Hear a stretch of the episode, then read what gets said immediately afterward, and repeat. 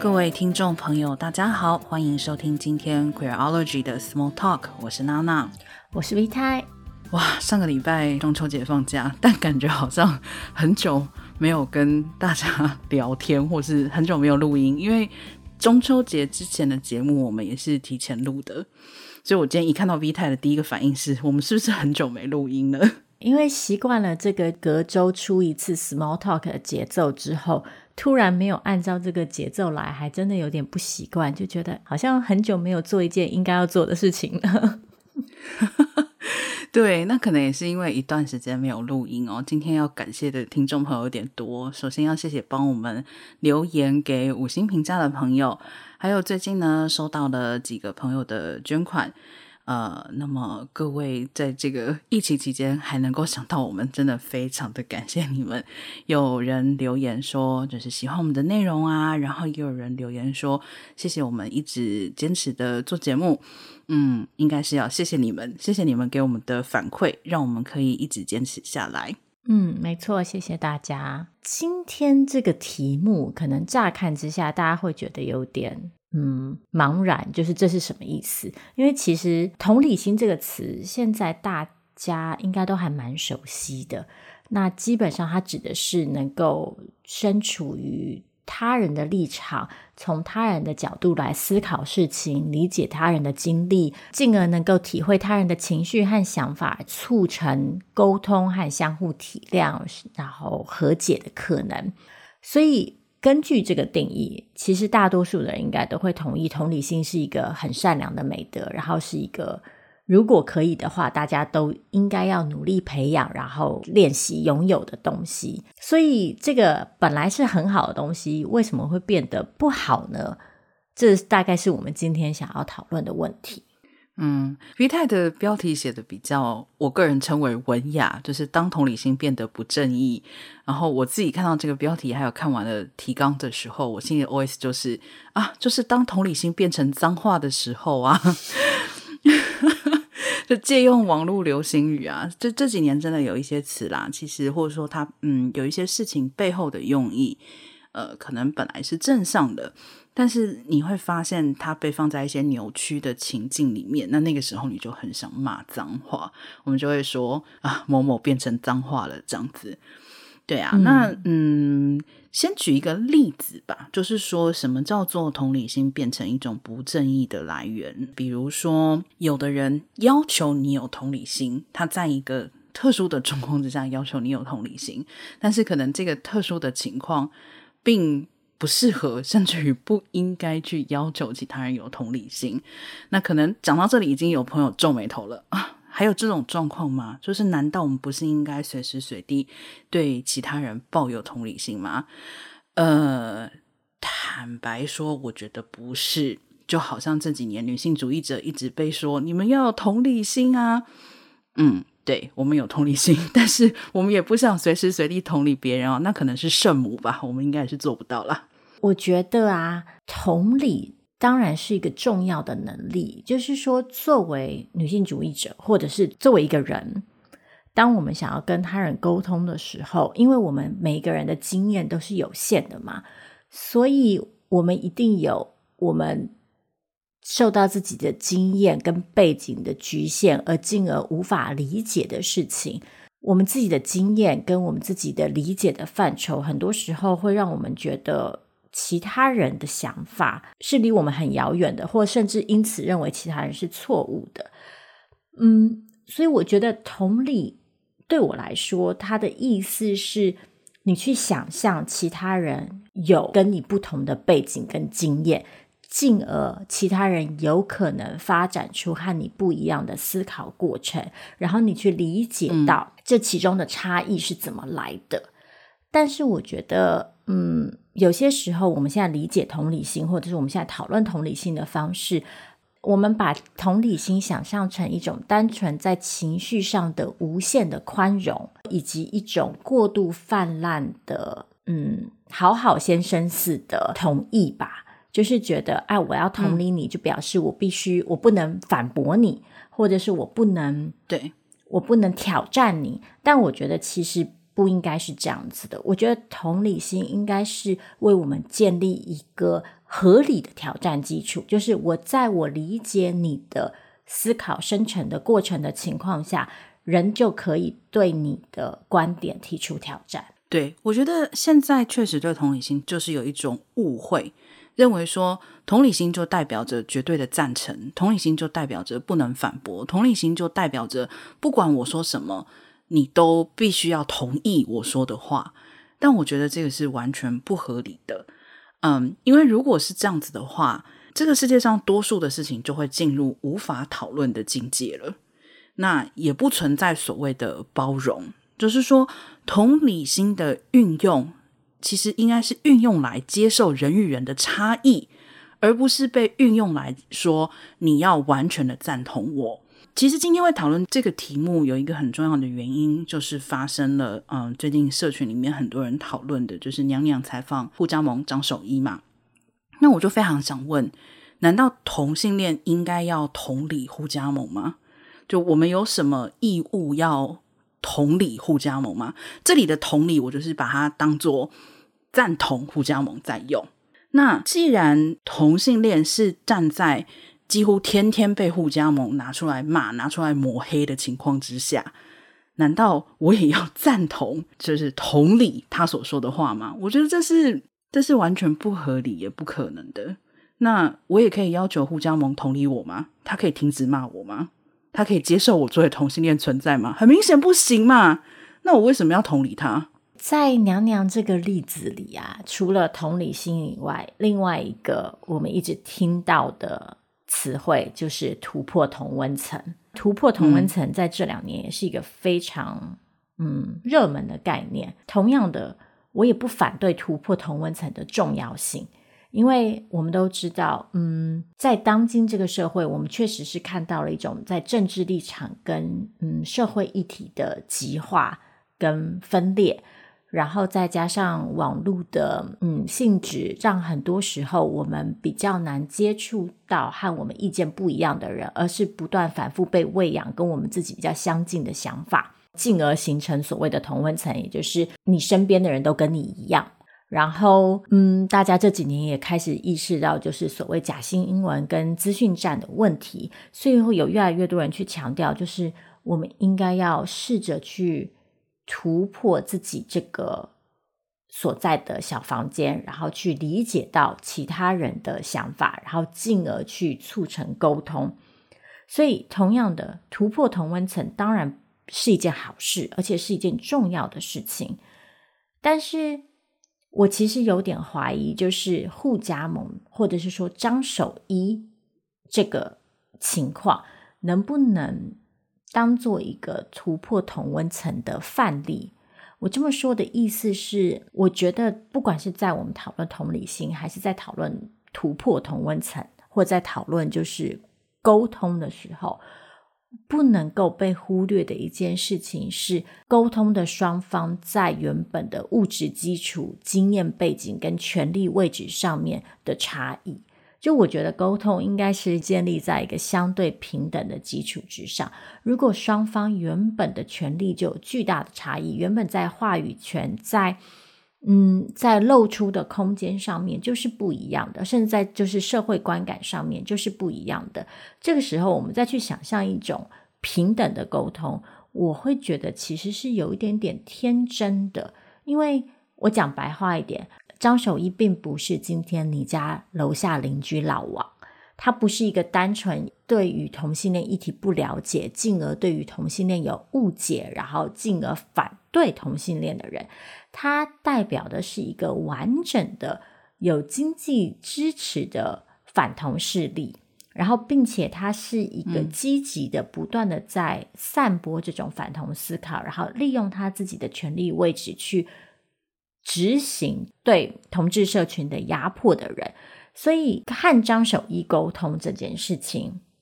或者是说给互加盟更多的舞台这件事情，其实老实说，嗯，不就是主流社会每天都在做的事情吗？而且，其实我们讲突破同温层这件事情啊，我觉得现在是不是大家也把这件事情就是太过的意义简化？就好像今天我只要去跟一个不属于我同温层的人发生接触，都可以称为突破同温层。呃，我不否认啦，对广义上来说可以是这样，没有错。但是我相信大家应该都能够理解。突破同温层这个词，它的背后的脉络跟含义，其实指的就是像刚刚 V 太讲的，不要让相同的意见跟相同的意见交流，你要试着把相同的意见向与你有不同意见的人去交流，才叫做突破同温层嘛。就不是说我今天去路上跟一个异性恋说三句话，我就突破同温层，对不对？今天娘娘跟张守一的这个访问，我觉得他其实也没有达到，就是。突破同温层这一点，因为在这个访谈的过程之中，我其实并没有听到娘娘与他的交流，就是这是一个非常单向的张守一的互加盟思想的单向输出。那这可以视为娘娘去突破同温层吗？难道不是张守一来突破同性恋的同温层，想要让我们回去当异性恋吗？我只是觉得是说，嗯，这几年有很多事情真的。如果我们从一开始没有办法把那个定义，或者是说它实际上代表什么，实际上必须要去做什么，跟那个词语正确的连接起来的话，那结局就是这些词都会变成脏话，都会变得不正义，因为它会在奇怪的时候被用来压迫本来就相对弱势的族群，比如说突破同温层这件事情。我比较有趣的一点就是在于是说，为什么好像一直都是同性恋在说我们要去突破同温层啊？这是我们的责任吗？就是我们身为同性恋有责任要去突破这个同温层，去说服人家接受我们吗？我不是说不应该这样去做，而是说当这件事情一再的被提起，而且一再的是被加在同志族群身上的时候，我就会很好奇了，就是。哎，这是 怎么样？这个现在是法定同性恋责任是吗？所以你必须要这样做吗？其实娜娜就讲到了另外一个，不管是在讨论同理心的时候，还在讨论突破同文层的时候，我个人觉得另一个很重要的问题，那就是我们常常可以看到，只有特定的族群会被赋予这种特别严格的，我把它称为道德义务，去从事某些。行动去展现某些美德，不管这个美德是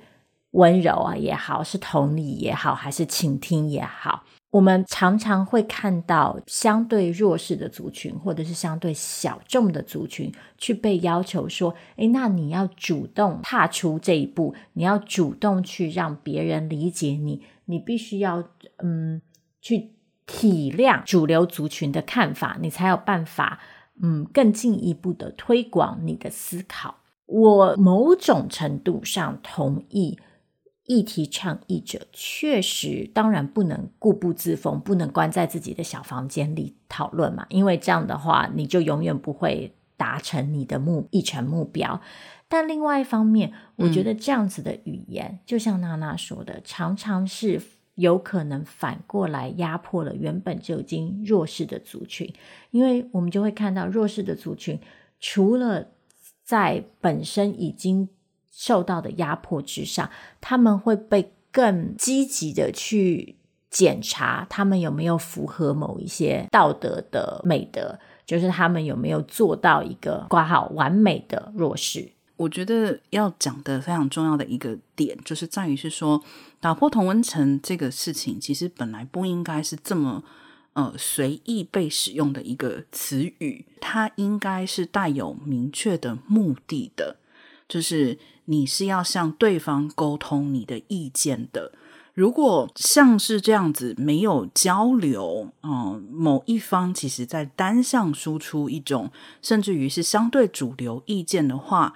我想这个不能够称之为打破同温层，嗯，这个其实就会变成，就是我觉得是一种遮羞布吧，因为我做了一个。访问，然后可能受受到了大家的批评，所以我现在只好把打破同温层这件事情拿出来当挡箭牌，告诉大家说：哦，对啊，你看我是同志，然后我去访问一个反同的人，这样就是打破同温层。但我还是要强调，不能只看行为，必须要看实际交流的内容来决定有没有打破同温层这件事情。像刚刚说到，就是这种不对等的道德义务，其实。大家就知道，我又要讲回就是女性主义者经常被要求要去同理男性困境这件事情，嗯，还是要再说一次，我不反对这个说法，我赞成这个说法，因为作为一个女性主义者，我确实是相信在父权体制之下，不论是男性还是女性，或者是各种性别的人，都是结构的受害者，只是我们受到压迫的方式可能不完全一样。所以，确实我会认为男性并不是女性主义者的敌人，而是我们应该可以一起合作，然后挑战、颠覆父权体制跟父权体制所带来的各种规范和压迫。但是，还是要回到我前面说的，我认为在这一切的讨论、跟沟通、跟互动开始之前，我们必须要很诚实的去面对的问题是。男性跟女性在现行的父权体制之下所面对的是怎么样的物质背景，是怎么样子的资源差异，是怎么样子的权力上面的位阶。也就是说，如果男性确实是在父权体制底下被赋予了比较多机会，可以透过展演特定的阳刚气质跟表现特定的行为，呃，去获得某种位置。进而，他们也能够被赋予某些资格，去要求、去夺取、去占据某些资源跟权利。那在这种情况之下，男性跟女性所面临的压迫程度确实是不同的。那我们在讨论跟互动之前，我们就必须要先去承认这个差异，然后我们才能够对于这些问题给予一个正义的解答。另外一方面是，我会觉得，嗯，就像凯特曼恩说的，这种对于女性要同理，或对于女性主义者的同理要求，其实很多时候反而是强化了一种旧日的性别刻板印象，就是女性必须要作为社会上情感劳动的付出者，我们天生就是善于倾听的，我们应该要展现出温柔的特质。也因此，当女性主义者或当女人不主动展现出这种温柔同理的特质的时候，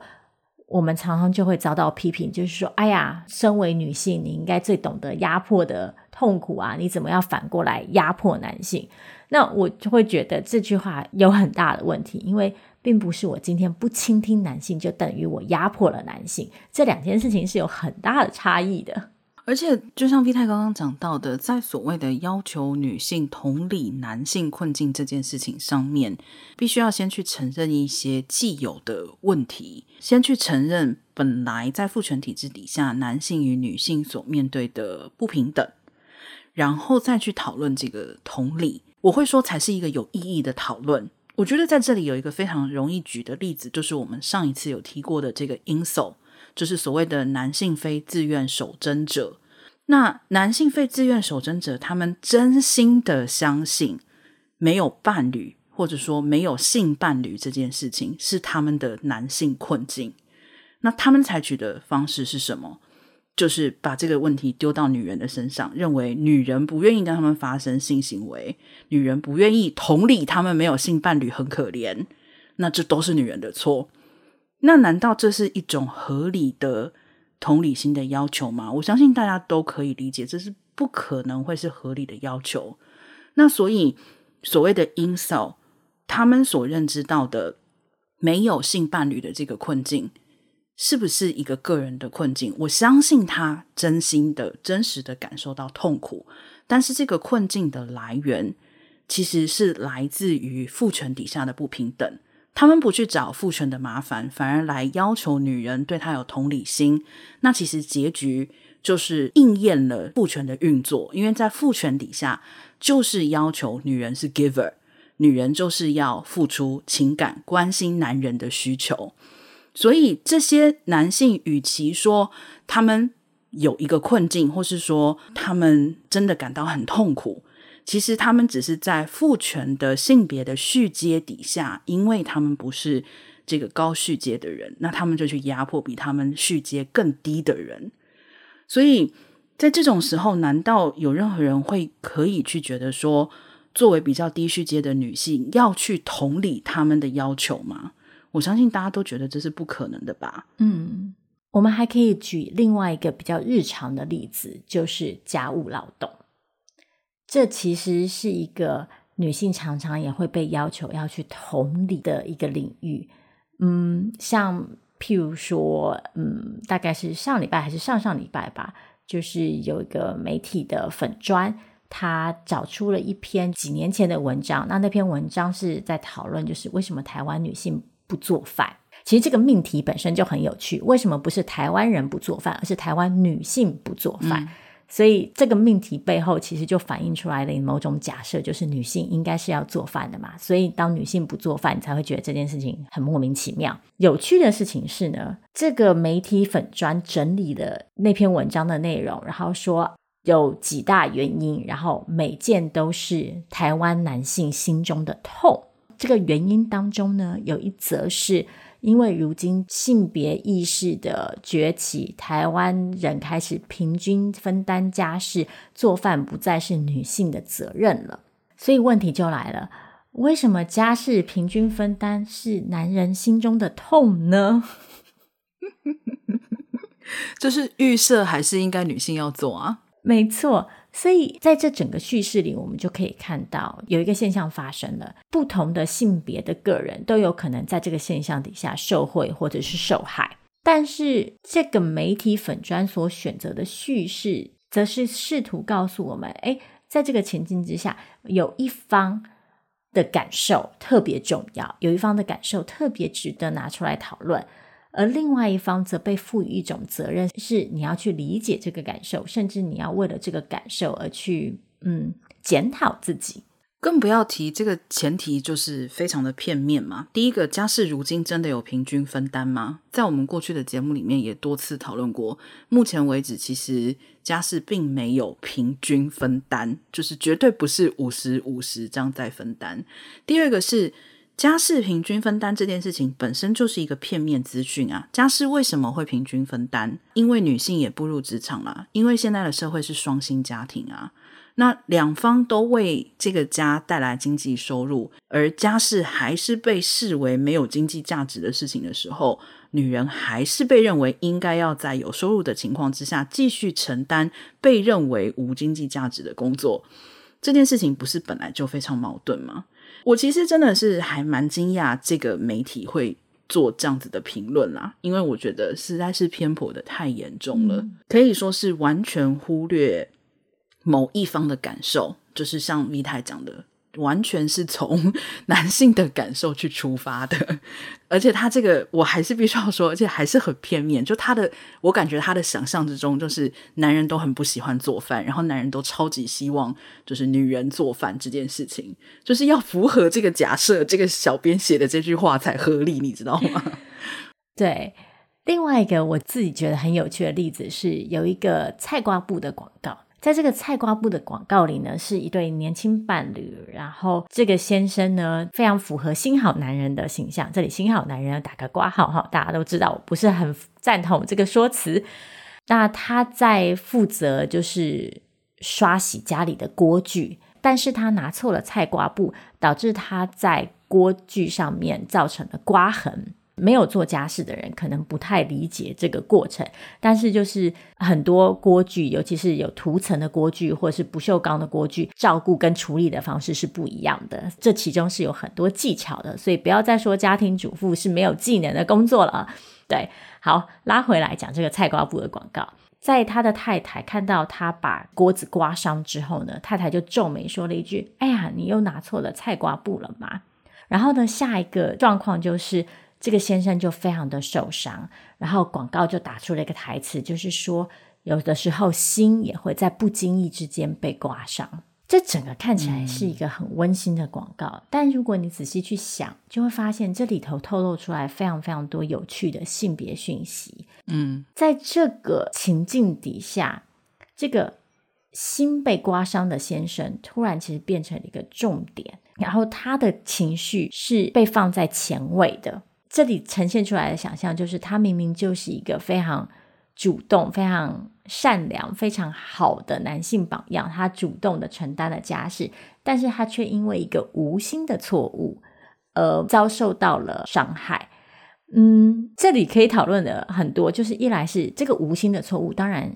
确实有可能是无心，但是为什么男性会有机会犯下这个无心的错误？那其实可能是一个。可以讨论的问题就是，是不是你平常对家事太不熟悉，所以导致你搞不清楚这些事情？那再来是为什么男性这么容易受伤？当然，我不是说我们不能因为伴侣的批评而感到受伤，因为这是很正常的事情，而是说我们在这里给予双方的情感的比重，然后我们怎么去想象不同的性别的反应，然后在这里女性如何。因为一句批评而被当成一个伤害伴侣的人，这其实都是很有趣的诠释。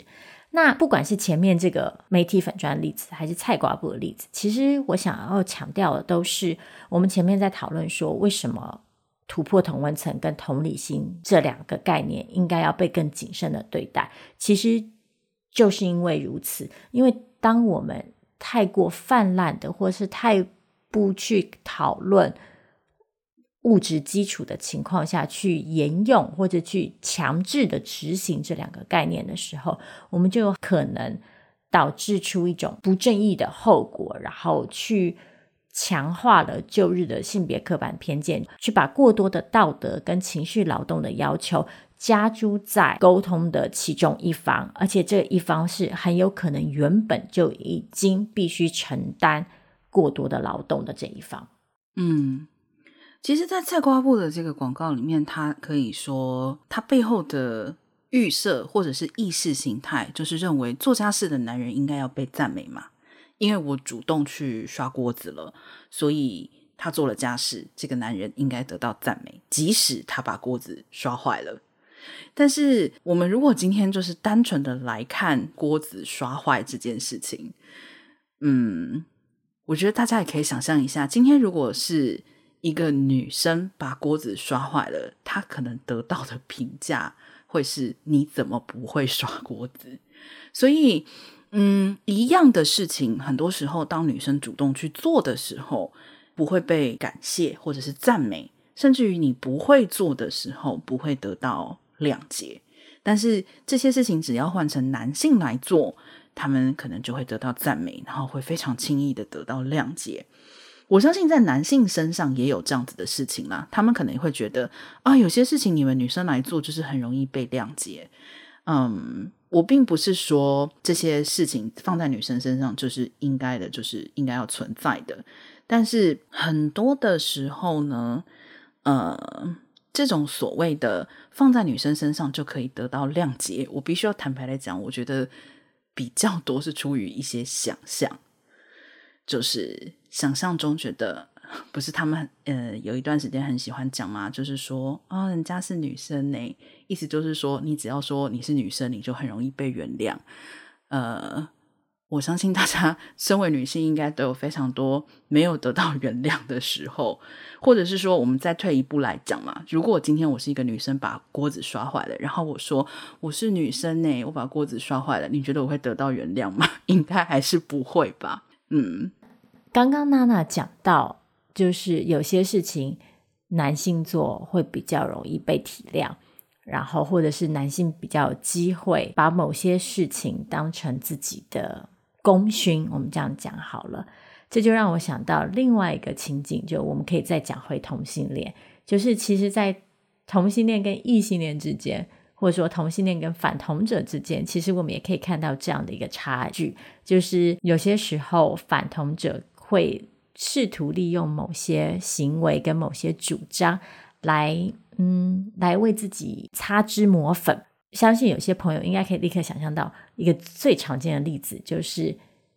同性恋其实通常不会去强调，我也有很多异性恋朋友啊。但是，好像反同者特别喜欢说：“我有很多同志朋友。”好像这句话一出来，就可以成为一个理由，去让我们必须去谅解，就是反同者反同这件事情。有啊，我的异性恋朋友是 V 胎，就只有一个，就不要拿出来讲。嗯，对，其实我觉得。我觉得我要补充一下啊，在刚刚前面，我虽然是用男性跟女性来描述、来诉说，但是呢，其实呃，对我来讲，嗯，所谓比较容易被谅解，或者是比较容易被称赞，并不是只发生在男性与女性之间的一种状况。这其实只是一种举例。贴切的来说，其实是有权者通常比较容易，反而比较容易获得赞美跟体谅。很多时候，我们可能并不会去察觉那个权力关系。那就像我们这里讲到的，其实同志跟异性恋之间的。这种有权者更容易被体谅，其实也是经常存在的状况。那这一个所谓，呃，我也有很多同志朋友，其实就是其中一种句型，就是同志听他们这样讲，可能觉得很好笑，可能会去怀疑说，哎，你随便说说吧，你哪有同志朋友？但是我相信，在很多异性恋的心里面，听到就会觉得，哦，那他都会觉得已经有很多同志朋友了，你还要要求他什么？就是他们会因为这样一个，我觉得甚至于在同性恋看来算不上善意的起手式，可能就已经得到了社会多数的异性恋的谅解。嗯，怎么说呢？我觉得当然，今天任何一个人去试图理解或是接触和他不一样的人，这都是一件好事。那确实，对于掌握权力的，对于主流的群众来说，其实很多时候。他们是没有这个必要或者是义务去理解所谓的弱势的，所以也就是在这个情境下，这种由掌权者所出发的理解，常常会被我们赋予一种很高的嗯道德价值，就是觉得这种行为特别的难得，这真是一个非常少见的美德。那我不反对，就是对于没错，对于愿意跳出自己的舒适圈，尤其是在他其实就算不跳出舒适圈也没有什么问题的情况下，还愿意跳出自己的舒适圈的人，我觉得这当然是值得鼓励的。但是也正是因为这个值得鼓励的想法，让我们必须回去去反思说，为什么？为什么有些人可以比较轻易的获得鼓励，跟获得体谅，跟获得赞美？那另外一方面，其实讽刺的，也就是正是因为对于这些人，对于掌权的人来说，他们即使今天不踏出舒适圈，他们的权利也不会受到任何的损失，所以他们才有办法以一种相对轻盈的姿态去说出：“哎呀，我也有很多同志朋友啊，或者是哎，我也已经尝试去做家事啦，这一类的主张。”因为这个东西对他们来说，其实是可以随时收回来的，所以去主张这些东西，很多时候变成一种嗯相对流于表面的情况，而让我们去忽略了，就是其实真正的问题在于谁可以做这种主张。对，其实我觉得就像 V 太太讲到了一个很大的一个重点，就是说，当你去说我有很多同志朋友的时候。尤其像当这样的话是异性恋者说出来的时候，其实它背后本身代表的就已经是一种非常居于上位者、居于权力者的角度在看待这件事情了。呃，请问在什么样子的情况之下，你会把对方视为朋友，但是觉得对方不应该跟你有相同的权利？我觉得大家可能会说啊，对啊，我当然也不会觉得我的朋友就是跟我完全有相同的权利，可能大家也会这样去想，或是这样去讲。但是这个，尤其是放在反同者身上来讲的话，其实当他们说他们也有同志朋友的时候，其实他们是在施舍，就是因为我跟你做朋友，不会动摇到我身为异性恋所拥有的任何权利，所以我可以说你是我的朋友。那作为一个同性恋，我可以非常真实的告诉大家，我没有办法跟反同者做朋友。我我没有奇奇妙的喜好要跟反对我存在的人做朋友，或是想要让我去死的人做朋友，就是我个人是办不到的。那对你会说，哦，对啊，那你看，那反同者也也没有真的要你去死啊。坦白来说，他没有真的要我去死的原因，不也就是因为他觉得我根本挡不到他的路吗？但是当他不给我权利，不给我平等的、公平的机会的时候，其实就是让我社会死亡，不是吗？嗯，所以说回来，还是要再强调，就是不论是有同志朋友，还是去同理不支持同志权益的人，或者是同理男性在父权体制之下遭遇到的困境。然后，进而我们讲到就要去突破同温层，去理解和自己不一样的人，然后去去理解为什么主流社会有的时候不支持某些弱势者的议题，这些都是好事，也都是重要的事。所以，今天这集节目的重点绝对不是在说我们不应该做这些事情，而是。要去思考这些语言、这些美德是在什么样的情况下被运用？我们是在什么样的语境之下去想象同理心跟突破同温层的发生？然后是不是有特定的人、特定的对象，特别容易会去被要求要严格的执行这些任务？然后，并且在他们不执行这些任务的时候，会遭受到更多的批评，而相对的。掌握权力的人是不是可以反而把这个东西当成一种嗯闲暇的娱乐？就是当我今天有心情的时候，我可以去同理；但是当我不去同理的时候，其实对我而言不会造成任何的影响跟伤害。那在这样的情况之下，我们就可以看到权力的不平等如何让同理心这件事情变成一个不正义的来源。那我们今天想要强调的，就是我们在讨论这些事情的时候，应该要更仔细的去留意这背后的权力问题，才能够避免让这些原本是善良的美德变成一种不正义的可能。对，我觉得要强调一下的是，我不能够接受的事情是在任何权力关系或是任何相对的权力关系底下。有权者的理所当然，像我刚刚早先的时候半开玩笑的讲到，呃，男生常常会说啊，你们女生都会讲哦，我是女生呢，言下之意是说要让男生让着自己。那在这个情境，在这个非常狭窄的情境底下，